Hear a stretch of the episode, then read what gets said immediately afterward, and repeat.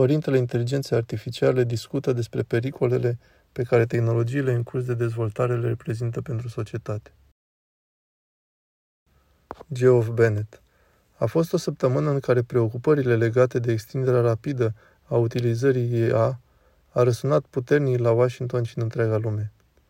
Vicepreședintele SUA, Kamala Harris, s-a întâlnit ieri cu cei mai importanți directori de la companiile care conduc dezvoltarea IA, Microsoft, Google, OpenAI și Anthropic.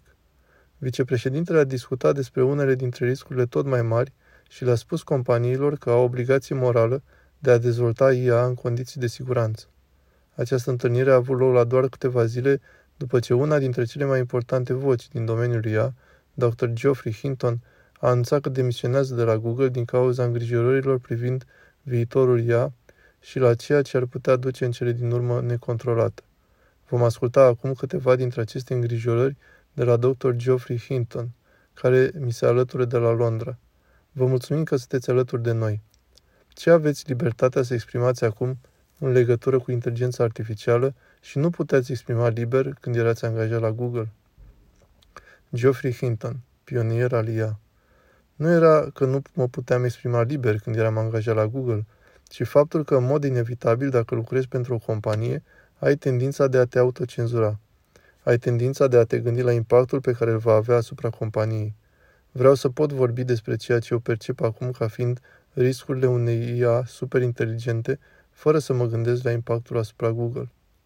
Geoff Bennett. Care sunt aceste riscuri din perspectiva dumneavoastră? Geoffrey Hinton.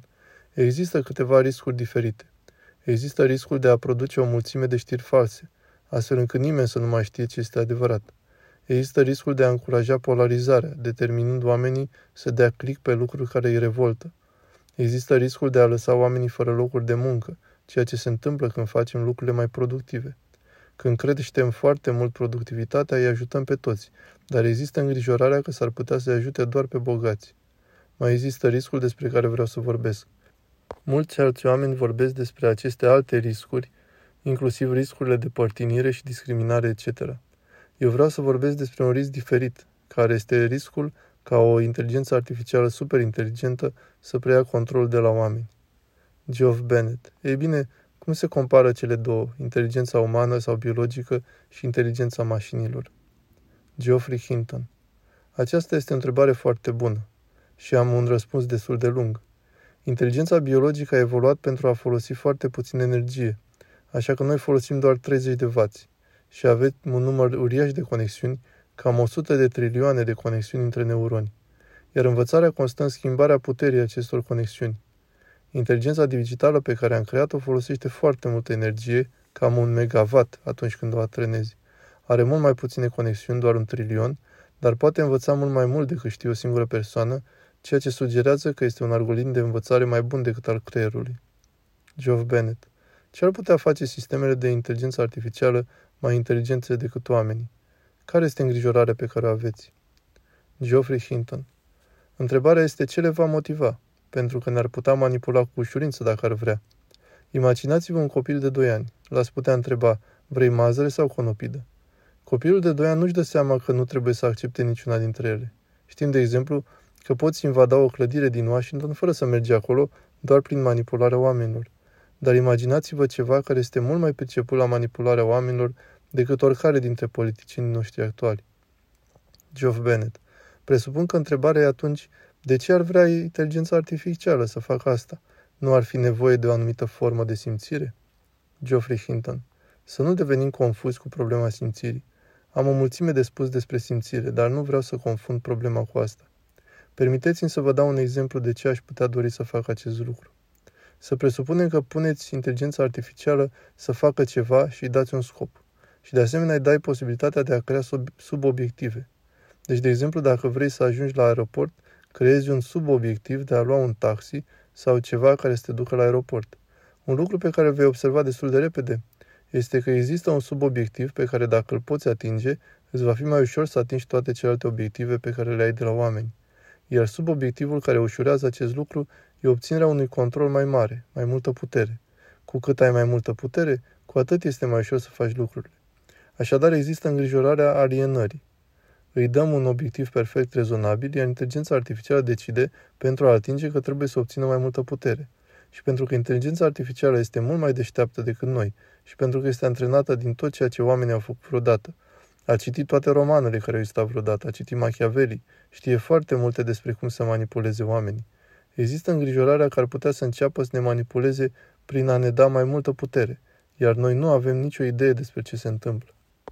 Geoff Bennett Când ați fost în fruntea acestei tehnologii acum câteva decenii, ce credeți că ar putea face? Care erau aplicațiile pe care le aveați în minte la acea vreme? Geoffrey Hinton Există un număr foarte mare de aplicații foarte bune și de aceea ar fi o mare greșeală să ne oprim din dezvoltarea acestor lucruri. Inteligența artificială va fi extrem de utilă în medicină. De exemplu, ați prefera să mergeți la un medic de familie care a văzut câteva mii de pacienți sau la unul care a văzut câteva sute de milioane, inclusiv mulți dintre ei cu aceeași boală rară pe care o aveți. În acest fel puteți avea acces la medici mult mai buni. Eric Topol a vorbit recent despre acest lucru. Se poate crea o nanotehnologie mai bună pentru panourile solare. Se pot prezice inundații cu tremure. Se poate face un bine imens cu asta. Geoff Bennett. Tehnologia este problema sau oamenii din spatele ei? Geoffrey Hinton. Este vorba de o combinație. Evident, multe dintre organizațiile care dezvoltă această tehnologie sunt departamentele de apărare, iar acestea nu vor neapărat să construiască, să fie drăguți cu oamenii ca primă regulă. Unele departamente de apărare ar dori să ucidă oameni de un anumit tip, așa că nu ne putem aștepta ca toți să aibă intenții bune față de toți oamenii. Geoff Bennett. Apare întrebarea, ce e de făcut în această privință? Această tehnologie avansează mult mai repede decât pot guvernele și societățile să țină pasul. Capacitățile acestei tehnologii fac salturi înainte la fiecare câteva luni. Pentru a scrie legislația, o aproba, a venit cu tratate internaționale, asta durează ani de zile. Geoffrey Hinton, da, am ieșit în public pentru a încerca să încurajez mult mai multe resurse și oameni de știință creativi să intre în domeniu. Cred că e un domeniu în care putem avea, de fapt, o colaborare internațională, pentru că preluarea controlului de către mașini este o amenințare pentru toți.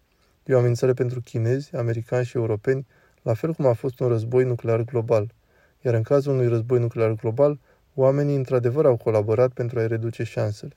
Geoff Bennett Există și alți experți în domeniul inteligenței artificiale care spun că îngrijorările pe care le ridicați, adică acest viitor înfricoșător, ne distrag atenția de la riscurile reale și imediate pe care le ridică inteligența artificială, dintre care pe unele le-ați menționat, dezinformarea, frauda, discriminarea.